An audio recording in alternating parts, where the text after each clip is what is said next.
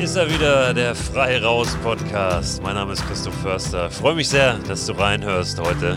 Und wir werden heute sprechen über die Frage, was kann ich eigentlich machen, wenn ich nicht raus darf, um mich schon mal so ein bisschen vorzubereiten auf die Draußensaison, wenn sie dann irgendwann wieder kommt, wann auch immer sie kommt. Aber ja, wenn es wieder losgeht, dann wäre es doch ganz schön, wenn wir vorbereitet sind, wenn wir unsere Klamotten klar haben, wenn wir unsere Ausrüstung klar haben. Und gerade jetzt ist eine ganz gute Möglichkeit, wo wir doch eingeschränkt sind in unserer Bewegungsfreiheit, einfach mal zu checken, ob wir alles am Start haben und ob auch alles funktioniert. Ich war jetzt auch gerade noch mal bei mir im Keller und habe so einen Schlafsack noch mal irgendwo rausgezerrt, leider komprimiert in so einem Schlafsackbeutel, total zusammengepresst. Hab gedacht, Mensch, warum lag der jetzt so lange da so? Du musst ihn noch rausholen, du musst ihn ein bisschen aufhängen, dass er ja, nicht nur lüften kann, sondern dass auch einfach die Füllung so ein bisschen locker flockig bleibt. Denn Schlafsack lagert man natürlich am besten nicht irgendwo zusammengequetscht und komprimiert, sondern hängt ihn irgendwo drüber, hängt ihn irgendwo hin oder legt ihn zumindest locker irgendwo hin. Ich habe einfach mal so eine kleine Bestandsaufnahme auch gemacht. Was habe ich da eigentlich? Diesen einen Schlafsack habe ich äh, noch einen. Wie warm ist der? Ist der noch heile? Wie ist es eigentlich mit einer Isomatte?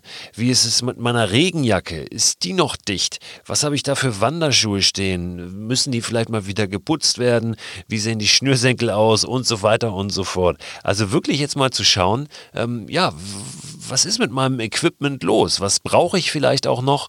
Und wie kann ich hier und da auch möglicherweise nochmal was reparieren?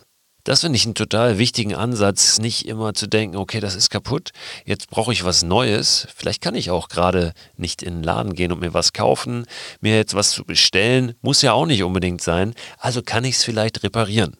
Viele, weiß Gott nicht alle, aber doch einige haben gerade ein bisschen mehr Zeit. Und das ist eine wunderbare Möglichkeit, einfach sich um solche Dinge mal zu kümmern, sich vielleicht mal hinzusetzen, Nadel und Faden in die Hand zu nehmen und auch mal einen Rucksack zu flicken, einfach einen Flicken draufnähen.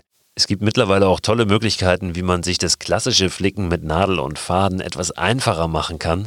Und zwar solche, ja, solche Patches, die aus so einer Folie bestehen, mit der sich eigentlich alles, was Funktionsklamotte ist oder Funktionsausrüstung, wirklich äh, flicken lässt. Also von der Gore-Tex-Jacke bis zur Isomatte, den Rucksack und so weiter. Es gibt da eine Marke, die ist ganz wunderbar, will ich einmal kurz äh, hier empfehlen, die heißen Gear 8. Ja, also Gear für die Ausrüstung, G-E-A-R und dann 8, A-I-D. Die haben für alle möglichen Reparaturen irgendwelche Spezialkleber und Patches, aber natürlich auch so Universallösungen. Das ist richtig gut. Also guckt euch das mal an. Gear 8. Gibt es auch damit ich jetzt nicht hier nur einen nenne, gibt es zum Beispiel auch noch Tear Aid. Die sind noch so ein bisschen breiter aufgestellt. Da kann man wieder alles mögliche andere noch reparieren, was jetzt nicht outdoor-spezifisch ist. Tear Aid mit T-E-A-R und dann Aid auch dahinter. Also Gear Aid oder Tear Aid zum Beispiel. Was ihr unbedingt auch mal machen solltet, ist nach MYOG suchen. Also M-Y-O-G. OG im Internet. Das steht für Make Your Own Gear. Und da gibt es ganz viele Tipps. Also es ist letztlich nur ein Begriff, ist keine Marke oder so, sondern es ist wie ähm, Do It Yourself, also DIY, ne? D-I-Y. Da werdet ihr unzählige Ideen finden, wie ihr ein bisschen nachhaltiger, ein bisschen anders an dieses Thema rangehen könnt und eure eigene Ausrüstung herstellen könnt. Das ist mein Tipp für diese Folge. Mach doch mal eine Bestandsaufnahme, guck, was du da alles hast an Ausrüstung, an Klamotten und vielleicht stellst du auch fest, ich habe gar nichts. Am Ende ist es natürlich so, du brauchst sehr viel weniger, als du denkst. Du brauchst keine Himalaya-Ausrüstung, um ein Abenteuer vor der Haustür zu erleben.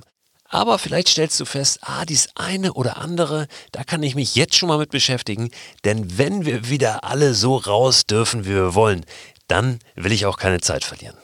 Um deine Lust da rauszugehen, aber noch ein bisschen höher zu schrauben, gibt es jetzt noch einen Buchtipp für dich. Brandneu erschienen von einem Franzosen, französischen Philosophen, der heißt Baptiste Morisot. Ist ein relativ junger Typ, Jahrgang 83, der sich ganz, ganz viele sehr kluge Gedanken gemacht hat und macht über das Thema draußen sein, Wildnis. Das Buch heißt Philosophie der Wildnis oder Die Kunst vom Weg abzukommen. Ist wie gesagt gerade erschienen im Reklam Verlag, ist aber nicht, wie das einige immer noch so vermuten, beim Reklam Verlag so ein kleines gelbes Heftchen wie früher bei der Schulliteratur. Nein, es ist ein gebundenes Buch, gar nicht so dick, aber zwischen diesen beiden Buchdeckeln, wie gesagt, stecken ganz, ganz viele kluge Gedanken. Auf den ersten Seiten dieses Buches beschäftigt sich Baptiste sehr mit der Frage, wie bezeichnen wir eigentlich dieses, dieses Draußensein, das Rausgehen, das ähm, ja, da, da herumstreifen? Welches ist der passende Begriff für diese Tätigkeit oder diesen Zustand, in dem wir uns da eigentlich hineinversetzen? Er nimmt da gedanklich erstmal diese Bezeichnung an der frischen Luft auseinander und dann, da will ich einmal kurz reinlesen, geht es im nächsten Absatz weiter. Aber auch diese Formulierung war nicht unser letztes Wort. Auf den Begriff, der endlich alles Gemeinte in sich vereinte, stießen wir durch Zufall. Es ist ein altfranzösisches Wort, das sich erhalten hat durch den Sprachgebrauch der Waldläufer von Quebec. Wenn diese ihre Geschäfte in der Stadt erledigt hatten und sich anschickten, ihren Weg unter freiem Himmel fortzusetzen, sagten sie Morgen ziehe ich weiter, ich gehe mich einwalden. Je vais m'enforester. Sich einwalden, ein semantischer Doppelschlag, ermöglicht durch das Reflexivverb. Man geht in den Wald und zugleich zieht dieser in uns ein. Sich einzuwalden erfordert keinen Wald im Wortsinne, sondern schlicht eine neuartige Beziehung zu den lebendigen Territorien. Eine zweifache Bewegung sollte stattfinden.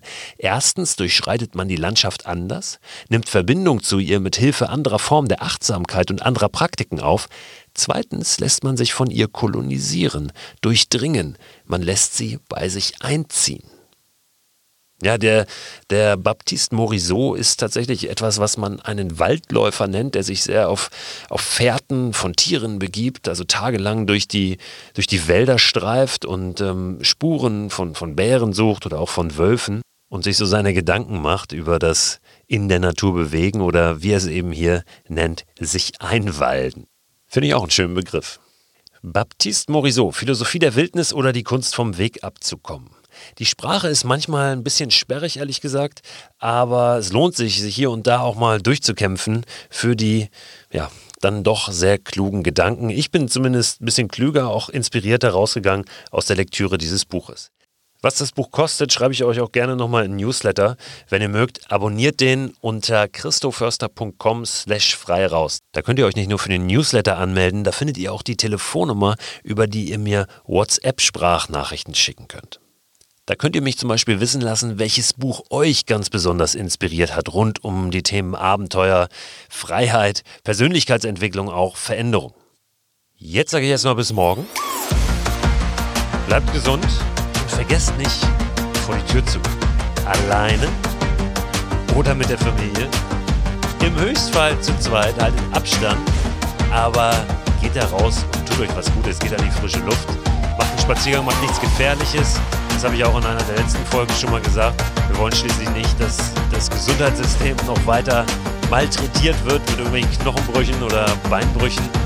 Also geht raus, aber passt auf euch auf. Bis morgen.